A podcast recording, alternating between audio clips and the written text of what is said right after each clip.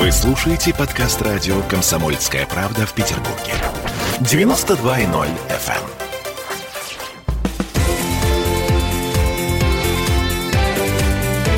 Картина недели. А это мы вернулись в петербургскую студию радио «Комсомольская правда». Я Дмитрий Делинский. Вместе с ректором Гуманитарного университета профсоюзов Александром Запесоцким подводим некоторые информационные итоги уходящей недели. В этой четверти часа... вакцина от коронавируса нам обещает, что в новогодние каникулы, где-то к середине января у нас будет уже 500 000 доз, это я имею в виду в Петербурге, и, собственно, массовая вакцинация начнется в полный рост. 12 пунктов вакцинации обещают к концу этого года. Это Смольный нам пообещал, и более 70 уже после новогодних каникул. Все, заканчивается эта история с боязнью коронавируса. Я думаю, что да. Я думаю, что Россия близка, мне очень хочется в это верить. И я с большой надеждой, опять-таки, смотрю в Новый год. Более того, я думаю, что Россия возвращает себе ситуации с вакциной статус по-настоящему великой державы. Погодите, Турция официально на этой неделе отказалась от российской вакцины. Да, слушайте, давайте мы не будем говорить про Турцию, потому что Турция — это не мерило вообще чего-либо, что делает Россия. Понимаете, как говорят, аршином Россию не измеришь, Турции Россию не измеришь. Я, если вы позволите, все же сформулирую свою мысль, попробую сформулировать предельно точно. Мы недавно смотрели фильм «Бомба» по телевидению, который сделан при поддержке Росатома. В очень большой степени правдивый фильм о том, как создавалась наша атомная бомба. И я напомню, что Сталин этот проект затеял как ответ Соединенным Штатам, которые взорвали без всякой уже военной нужды, или без, существенной военной нужды, бомбу в Хиросиме и Нагасаки, чтобы показать всем, что они стали лидерами, обладают сверхмощным орудием, и весь мир встал перед ними на колени. Сталин сказал, что мы не будем становиться на колени, и в рекордные сроки была разработана бомба для паритета. Но мы помним, что значительную часть научно-технической информации мы украли у Соединенных Штатов. Да нет, мы все время принимали более передовые решения, только мы сверяли то, что мы делаем с Соединенными Штатами. В этом фильме, кстати, это тоже показано. И я в курсе, я все-таки физик-инженер, я закончил Институт точной механики и оптики по первому образованию. Мы с Жаресом Алферовым, с нашим выдающимся физиком и нобелевским лауреатом об этом много рассказывали. Он мне рассказывал очень яркие подробности. Нет, Россия сделала свою бомбу технологически лучше, за кратчайшие сроки, сэкономив массу ресурсов по сравнению с Америкой, которая обладала неизмеримо большими ресурсами. Например, у них была там реактор для обогащения урана, горизонтальная загрузка. Наши сделали с вертикальной загрузкой. Мы до сих пор в результате той истории обгоняем Соединенные Штаты в области атомной энергетики. Но я хотел бы все же сказать о другом.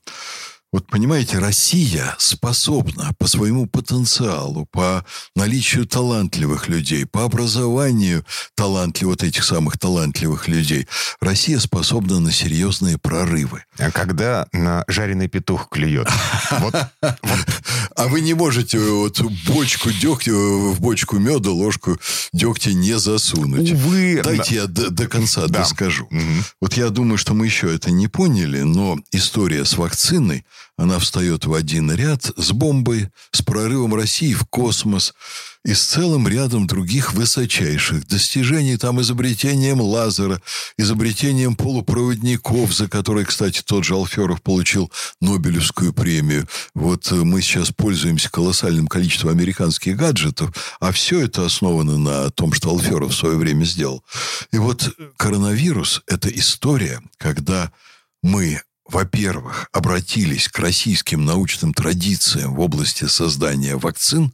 Мы очень точно, наша наука российская, очень точно выбрала правильный путь, подчеркиваю, основываясь на наших огромных достижениях в области разработки вакцины. Там есть и современные, не только советские, там Эбола, например, вакцина против Эболы.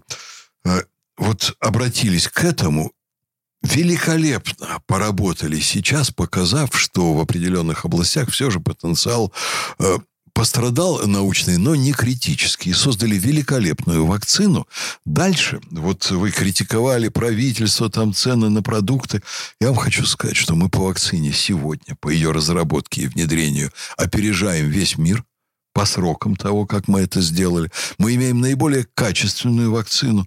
Более того, мы в процессе ее производства опережаем все собственные объявленные сроки.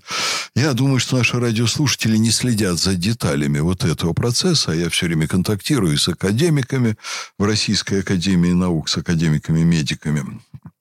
Но в открытой печати прошла информация о том, что Москва начнет применение вакцины в массовом порядке примерно с 15 декабря.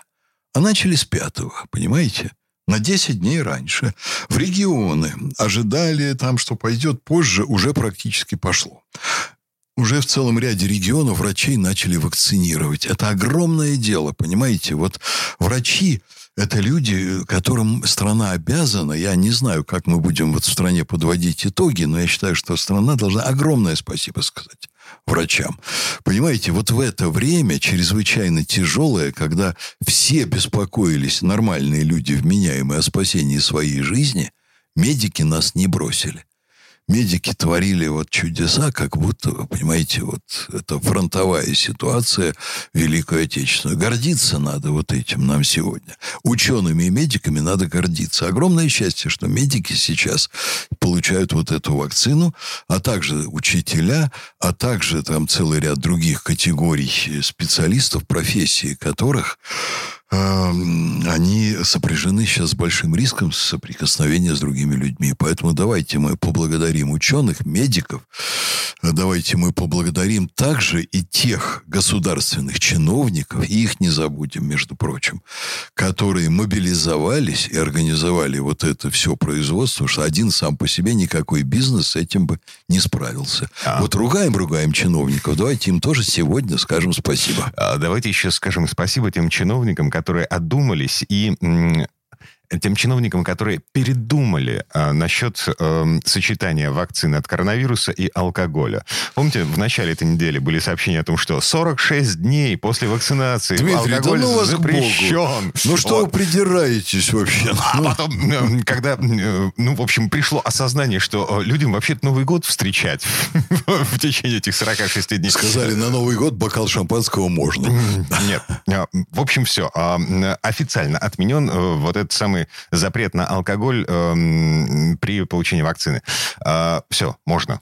Можно. А я бы посоветовал не пить и не гулять, вакцинироваться и подождать, пока появятся антитела. На этом поставим точку. Всем хороших выходных. Я Дмитрий Делинский, Александр Запесоцкий, ректор Гуманитарного университета профсоюзов. Берегите себя. Всего доброго.